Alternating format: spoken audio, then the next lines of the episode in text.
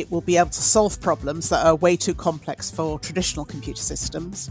Quantum computers have been around for quite some time. How would you explain quantum computing to a 10-year-old? Quantum computing is going to shift the goalposts in terms of what we can break. Welcome back to Hello World, a podcast for educators interested in computing and digital making. I'm James Robinson, computing educator and professional development pioneer. Hello, I'm Diane. I'm a learning manager at the Foundation, and I consider myself a total novice in the field of quantum computing, so I'm very excited for the chance to talk to our experts today. And as ever, we really value your comments and feedback, which you can share at helloworld.cc/podcast-feedback. This week, we're exploring how computing might change and develop in the future and the impact of these changes, and by asking, what on earth is quantum computing? Now, whilst I very much doubt we're going to be able to cover this topic in depth in 25 minutes, we can hopefully help demystify this emerging field. So, Diane, and there's no pressure here at all, but how would you explain quantum computing and its potential impact? I'm definitely feeling under pressure. So, what do I know about quantum computing? Well, the main thing I know is it's based on some really clever physics and that it will be able to solve problems that are way too complex for traditional computer systems. I know that it will pose a threat to our current encryption schemes. And the last thing I know is that it involves something called qubits. Ooh. So, James, have you managed to get your head around qubits? Well, to an extent, and I'm probably going to embarrass myself a little bit in front of our guests here. Now, interestingly, I was thinking about this when I was researching the show. I remember reading probably about 20 years ago. I used to work for an organisation that had like a research journal, and I remember them publishing a thing about quantum computing being the future. And I remember at that point, what I took away from the magazine article was that qubits were a thing. And that whereas regular bits in computing have two states, on and off, qubits had more states. And I, at the time, was like, lots and lots of states. But I think broadly it's kind of three states. But I don't quite know. I think like superposition has something to do with the third state. But that's about the limit of my knowledge. But I think it's a really fascinating field. And I think one that I'm really excited to kind of be corrected about and learn a bit more about as we explore this. We're really fortunate today to be joined by two quantum computing experts. Firstly, Andreas Voitzig, a PhD student in quantum information science at the University of Freiburg in Germany. And as well as learning as much as possible about this topic, he is passionate about bringing quantum computing and quantum information to schools. So, Andreas, what do we mean by quantum computing, and just how badly did Di and I do? Yes, thanks at first for having us here. I'm actually very much looking forward to this episode, especially now since I heard about your question, what a qubit is, and about the superposition state. I think we will get this figured out. So I'm talking about quantum computing. I think we have two terms here. One is quantum, one is computing. With computing here at Hello World, I think we are rather familiar. So we have some goal or we have some problem we want to solve, and we're using some machinery in order to do so. And in the case of quantum computing, the machinery just follows the laws of quantum physics. I'm saying just here, I mean, this might be complicated from time to time, but kind of the machinery you use is that what is changing. And by that, we hope that we can gain some potential. That's great. I love the use of the word just in that sentence. That covers a lot of ground there. Di, do you want to introduce our second guest? Yes, indeed. Yeah, so our second guest is Dr. Stefan Ziegler, and he is a quantum education manager at IQM, a European manufacturer of superconducting quantum computers. Stefan has designed a variety of teaching and learning materials in the field of quantum computing.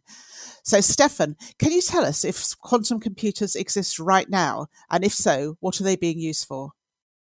That's a very good question to ask, and thanks for having me on the show. So actually, quantum computers, they exist right now. So we're always speaking about quantum computers being the future of computing, but actually, quantum computers have been around for quite some time. James, I remember you mentioning that you have been working on this research magazine years ago where you were investigating qubits. So those things are not new to us. But only in recent years, we actually got to build quantum computers would actually house a couple of qubits so we can do something with it. So, for example, IQM, the company I work in, we build quantum computers for research institutions and supercomputing centers. But truth is that at the moment, a quantum computer is still used for research purposes, for training people, stuff like that, because they are at the moment not really useful for the tasks we want to solve in the future with a quantum computer. But the thing is, it's a reality already now, and the hardware is hopefully getting better every year. And at some point, we can speak about the applications we mentioned in the beginning that could bring us as humanity forward. Sounds really interesting. Stefan, how many quantum computers are there at the moment? How many supercomputers are there? I'd guess that it's like a couple of hundreds worldwide, I guess. But this is just a rough estimate. So we have like 2-digit numbers of quantum computers in our labs, and other companies have like the similar amount of quantum computers in their labs. And then there are a couple of them in universities around the world or in some supercomputing centers. So, for example, we've connected one to the Lumi supercomputer here in Finland, where a quantum computer is integrated into a supercomputing center. That's really interesting. So it's not just necessarily that we have the quantum computer, like it's just doing a job in isolation, but it's maybe supplementing the work of another traditional kind of computer in that sense. A question maybe to both of you, and I think because we've used this word a couple of times, and like I'm still unsure whether I got the definition or the explanation correct. So we talked about qubit earlier on. So can either of you help us understand what when we're talking about a qubit, what is that? And how does it differ from regular computing? I think we both should be able to, since we published an article on Hello World about that. So you can perhaps have a read. I think it's the 18th episode. And there we explain what a qubit is by using a coin. And I think this analogy is used very often. So when you have a coin, then the classical states might be heads or tail.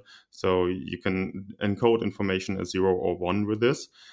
But now people like to use this this picture of having the coin spinning and then being in a third state. And you said already that this might be the third superposition state earlier.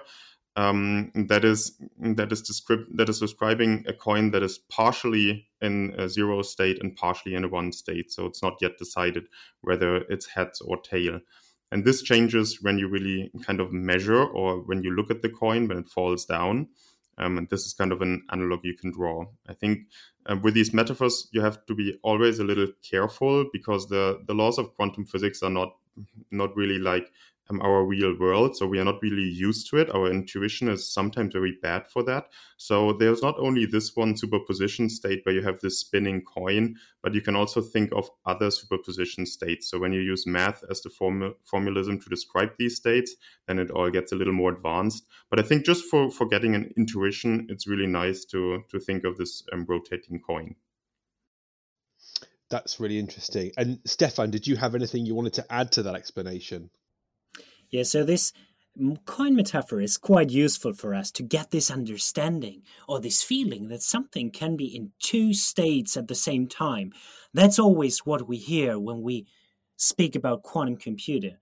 A qubit, well, it has the word quantum and the word bit in it. So it's something like a quantum bit. The bit can be either 0 or 1, and the quantum bit can be 0, can be 1, and can be both at the same time.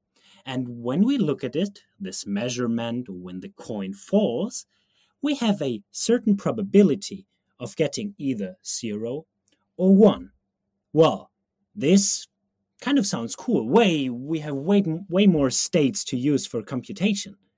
But in the end, we just end up with those classical states we are already used to.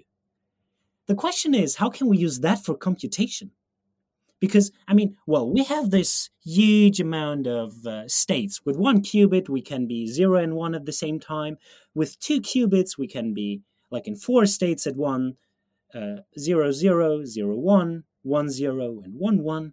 With 3 qubits, We can be in 8 states at the same time, which each having a specific probability of being measured as this, and so on. You can kind of draw the line and see the same curve as we had with those COVID infections. So an exponential increase in the amount of states we can be in at the same time. But when we kind of look at the result, we end up in just one of those states. And to really make quantum computing useful, we need very clever algorithms that kind of eliminate the outcomes we don't want and emphasize the outcomes we would like to see.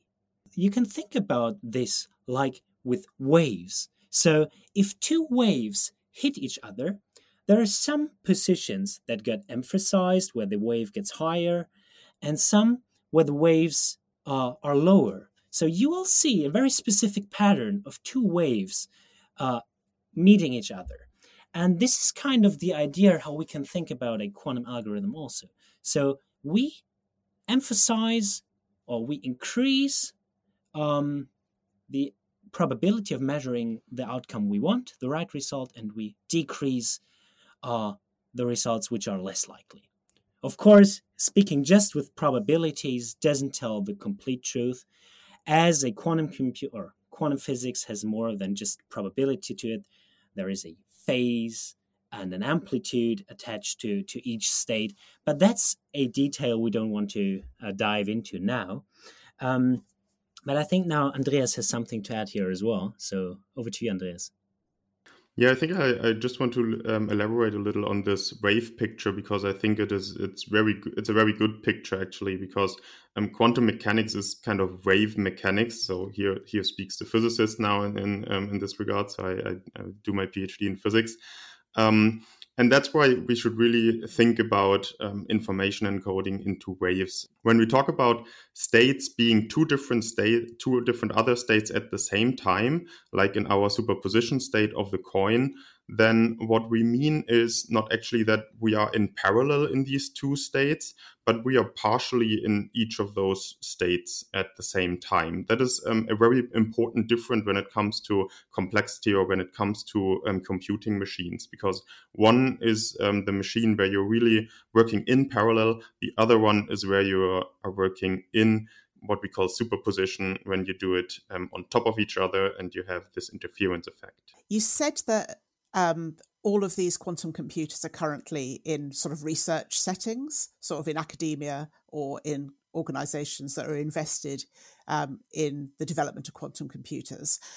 Where do you think we'll see the first actual practical application of quantum computing? What kind of task will we see solved by quantum computers?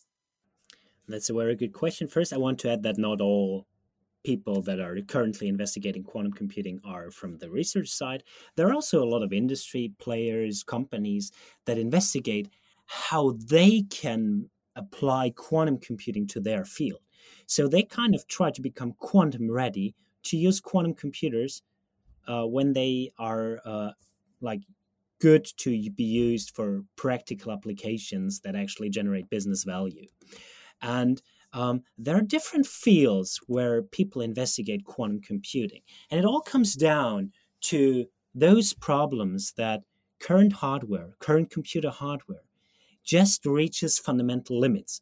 So the computer I have in front of me, the computer you have in front of you, and even the big supercomputers in those supercomputing centers, they are pretty capable of doing things. They are good at rendering video games. They are good at doing math calculations and stuff. But actually, there are some things those computers will really struggle with. They can't just finish them in a reasonable amount of time. So we just don't approach those problems. We try to water down the problem, simplify it, to be able to run it on the machines we currently have.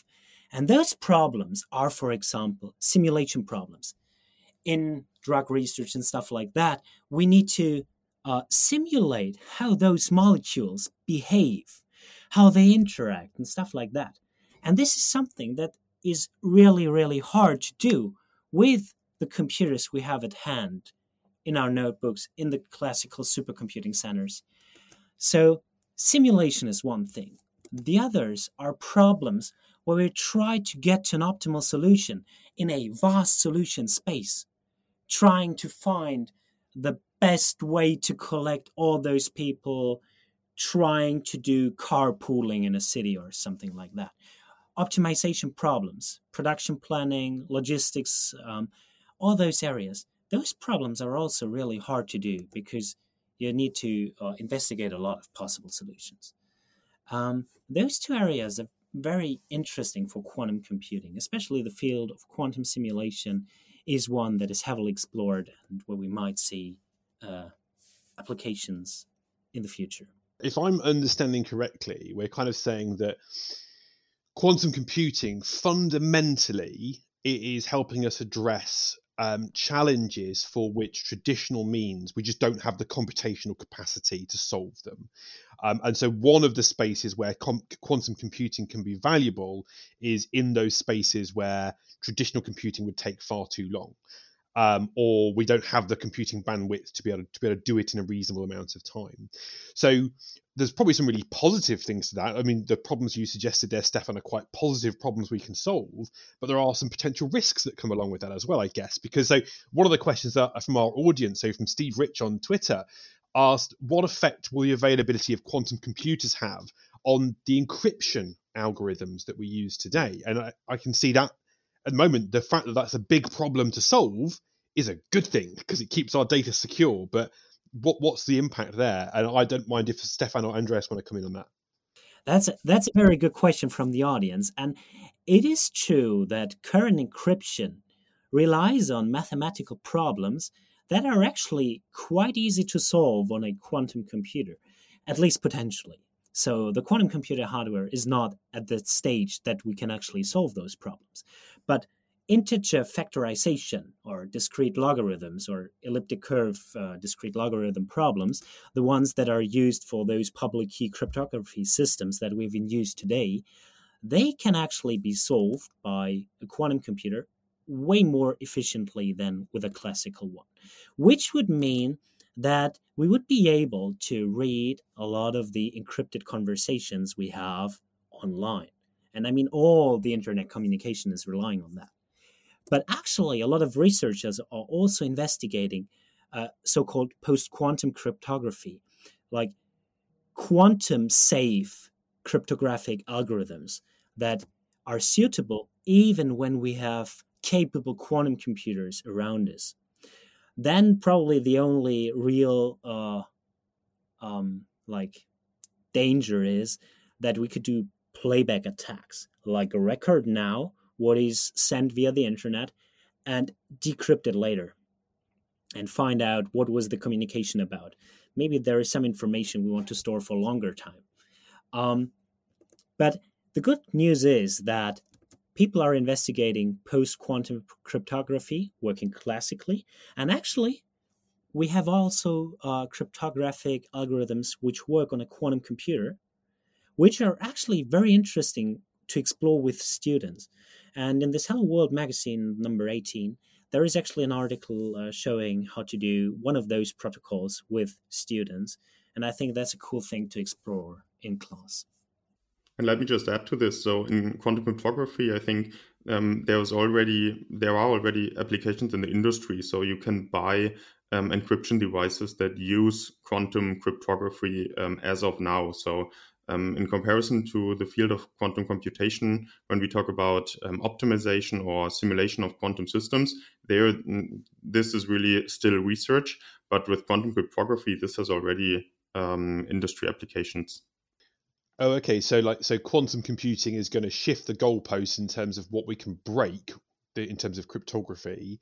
But already people are thinking about how to address that, either with new forms of encryption powered by quantum, or with cryptographic algorithms that are resistant potentially to quantum decryption techniques. Is that accurate? Yeah, Yeah, and it's a little ironic, isn't it, that quantum computing is kind of a threat, at least in theory, to many of these encryption protocols. And then at the same time, because quantum information is so fragile, we talked about the spinning coin, and that if you look at it, that it kind of alters its state. And this property can be used actually to invent these quantum cryptography protocols, so for key distribution and so on. And this is what you can explore in this Hello World article. Yeah, I wanted to ask, just to pick up on something that Stefan said earlier. So I think you used the term quantum algorithms. And I just wondered, if we take a sort of classic hard problem, can we use the same algorithm but actually run it because the computer's more capable? Or do we actually need a different algorithm? And just to extend that a little bit, will we need new programming languages? You know, so as a software developer, will I need to learn, you know, some new tools to actually develop my programs with? That's a very, very good question. And to start with the first part, you can't use the algorithm you would use on a classical machine. So you would need a specific quantum algorithm, which is capable of cancelling out the bad solutions and like emphasizing the good solutions. So we need a different way to approach the problem. And actually, that's quite interesting. So a quantum computer at the moment is kind of working in the megahertz range. So it's quite slow in that sense, where like classical computer is kind of in the gigahertz range. Even my notebook here is probably a couple of gigahertz. The processor is fast. So we actually need to approach the problem differently. And actually, we can't solve any problem that a classical computer can't solve with a quantum computer. Those NP-hard problems still stay NP-hard even with a quantum computer. So we just need to, we have a couple of problems where we can actually utilize a huge speed up with a quantum computer, which are very interesting for us as humanity. And to come to the second part, if we need new tools or programming languages, most tools we have available now, they rely on programming languages we already know, like Python or Julia, just adding a bunch of APIs to that, a bunch of functions and methods that we can utilize to write code for a quantum computer. And the truth is at the moment also that a lot of those algorithms are actually hybrid. So we utilize power on the quantum computer and we utilize power on a classical machine. So like we have hybrid approaches to computing. And those are ones that are heavily explored right now. And that hybrid approach is quite interesting. I was having a chat with some colleagues who are doing some work on AI and machine learning at the moment. And the fact that like with machine learning, you invariably, there's a machine learning component, which does the bit that it's good at. And then there's a classical computing algorithm bit that does the bit that it's good at. And the two kind of work together to solve a problem that neither methodology or paradigm, whatever you're going to use, could solve independently, kind of thing. So it sounds like there's a similar kind of way of working between quantum and traditional computing. That's really interesting. I mean, we see that trend in general, I guess. So quantum processors can be like accelerators to classical supercomputers. And I guess computing is moving in a way anyway that we as end users kind of have communication devices. Our smartphone doesn't have a huge capacity to calculate the route from London to Manchester. So we just send a server request to somewhere to please get that route calculated. So there is, in general, a trend outsourcing the huge computation power to some remote location where it's shared and have only like a communication device with us. So what are the important concepts about quantum computing that learners or students will have to grasp? That's a very important question to ask, and we have mentioned a lot of those concepts already. One is the word of superposition, that qubits can be in a superposition of 0 and 1 at the same time, while having a certain probability of being measured as either 0 or 1.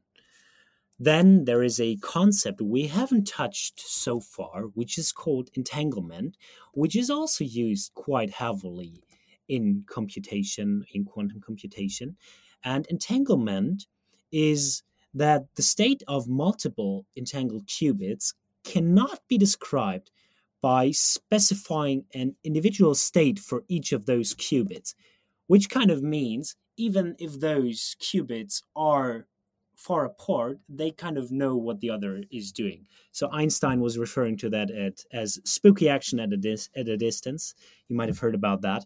And that's another important concept that you'll explore while you do quantum computing with your students. Then we have that quantum computers can solve certain, but not all problems more efficiently than a traditional computer. About quantum algorithms, that they use quantum gates to influence the state of those qubits in a way that the probability of measuring a correct solution increases, and like incorrect solution, the probability of measuring them decreases. This was kind of this wave analogy we were speaking about. And finally, this is more related to quantum cryptography, that we can actually use the information in qubits, like quantum information, and the fragility of qubits, which we haven't really spoken about, but those qubits are very sensitive to everything, to environmental noise, to heat, all those things. But we can actually use their fragility to enable tap-proof communication, which is a nice thing because we only know like the one-time pad, which is completely tap-proof. But with quantum computer, we actually have, or with quantum cryptography, we actually have other cryptography protocols which would allow us to do tap-proof communication. And I think that's quite interesting for students to experience. That's a really nice summary. And I think we've touched upon this a couple of times. And we've talked about analogy a few times. And we've mentioned this coin flip analogy. You talked a little bit about kind of waves, and I think anyone that studied, I think like sort of GCSE or A-level physics will understand constructive and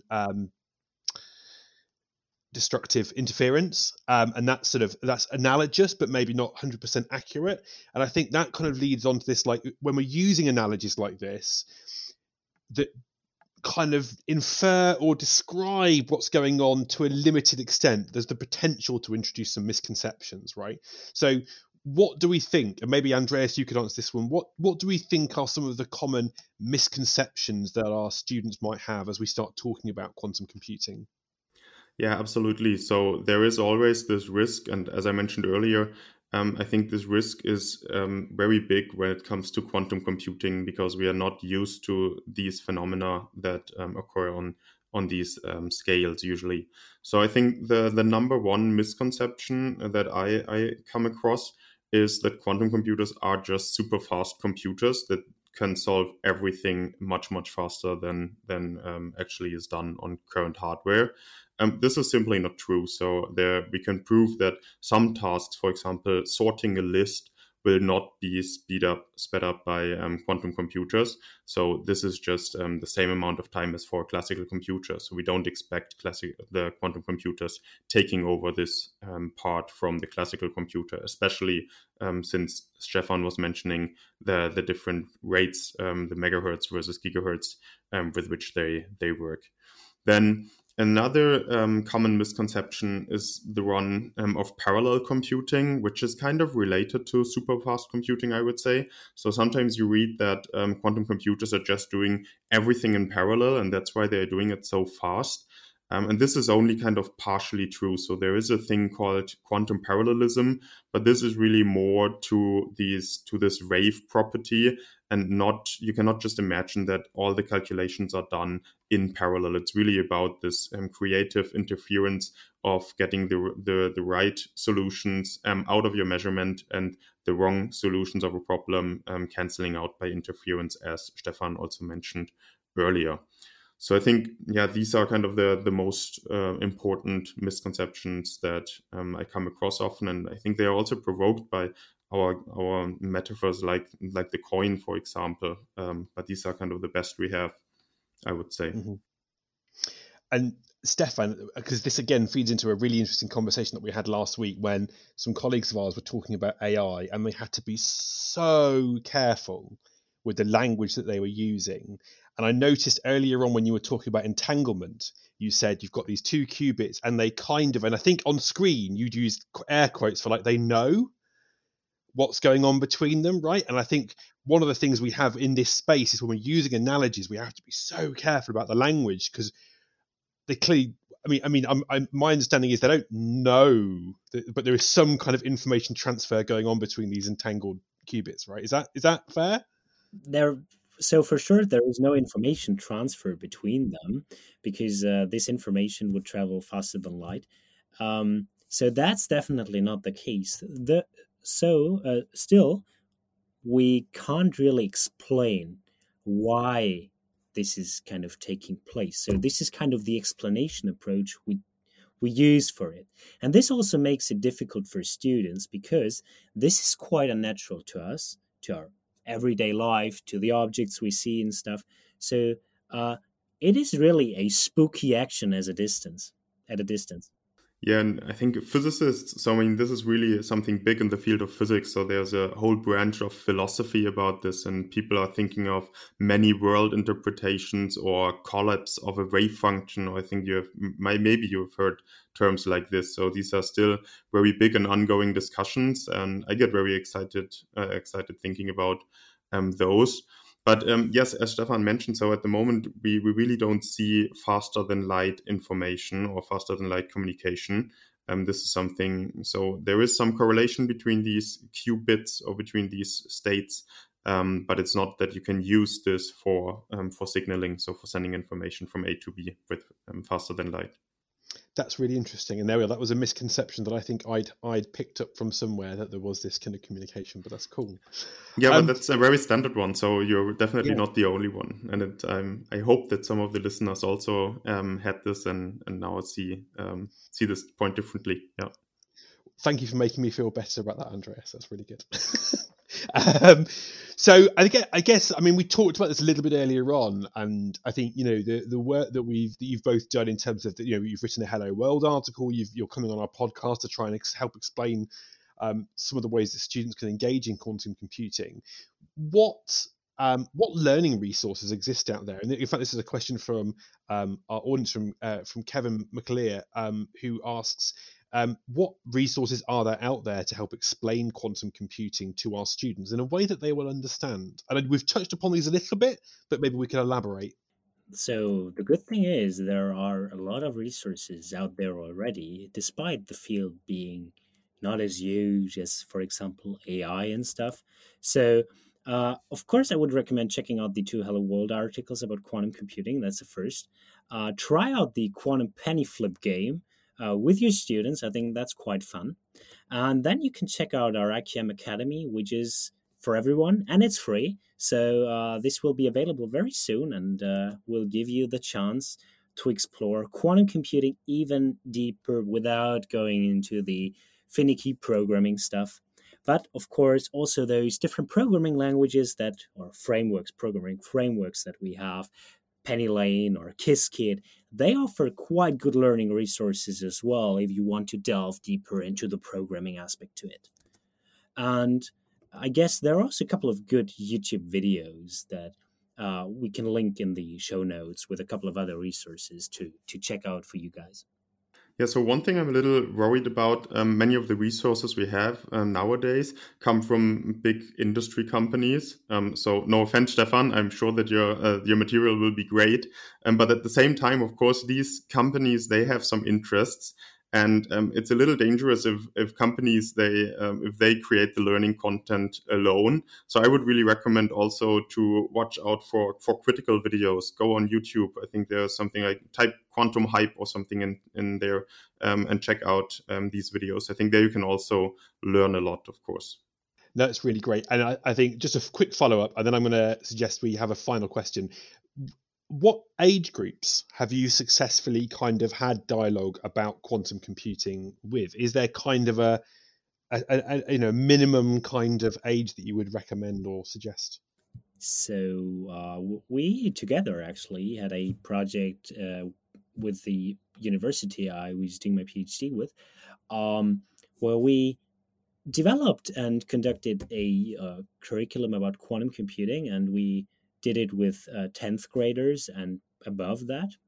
So 10th graders is like 15, 16 years old, like the minimum age we tried. I mean, of course, you can start lower, but I guess so you typically start with some understanding about the classical computer, the computers that they are used to, and also about algorithms in general. Doesn't need to be that they are like familiar with writing algorithms in Python or something, just that they know how algorithms function, that there are some limits to what you can do with a computer, and that's kind of some prerequisites that are helpful to really discuss quantum computing. Yeah, I would fully agree here with Stefan. You gave us a question before this interview asking us how would you explain quantum computing to a 10-year-old, and actually this took 2 or 3 evenings for me to get an answer for that. I mean, I have one, but I'm still not satisfied, so I won't read it out. I think actually a little math here really helps. So you can get a very nice understanding as soon as the people know like trigonometry, sine and cosine, or the unit circle. This of course is already a little advanced, but then I would say you can do whatever you can also do on a university level. Then you can get really deep into the topic. When you talk about interference or kind of the most important properties of the theory of quantum computing, I think you can do much, much earlier on, or also cryptography like this BB84 protocol. I'm sure that you can do this with age group 10 already, 10, 12, 14. That's all doable, I would say. And probability and coin flipping is we could start talking about that at a bit of a younger age potentially, but that's interesting. I think the question probably is not when we can, but when we should. I mean, we can potentially break things down to a level. We could do it in kindergarten, but I guess it's more when the students discover like for themselves that this quantum computing really is a thing. And I guess there is some age group that is actually exposed to those kind of newspaper articles or blog posts about quantum computing, and then they really want to explore that. And I think before that, we have so much interesting things in computer science we can discover. I mean, you mentioned AI and the stuff Raspberry Pi Foundation is doing there. So there is a lot of things that people are actually curious about because they use those filters on their smartphone. They use their automatic detection of heads in images, of persons in images and stuff like that. So I think when it comes natural to them, we can definitely find something that they can, explore quantum computing with. Yeah, I wanted to ask another question, really. It's about the application of quantum computing. So we've talked about, the sort of hard problems that exist at the moment and some of the challenges over things like optimization or route planning, those kind of things. What about the big challenges that face the planet today? Because obviously that's an area in which it's really easy to engage young people. And do you see any application for quantum computers or quantum computing in, making the world a better place? Quantum computing might help to save some resources. So when we think about climate change, then quite much of the energy at the moment for the high-performance computing centers, this is used for these quantum simulations because designing chemicals and designing drugs is just such a big thing in our society.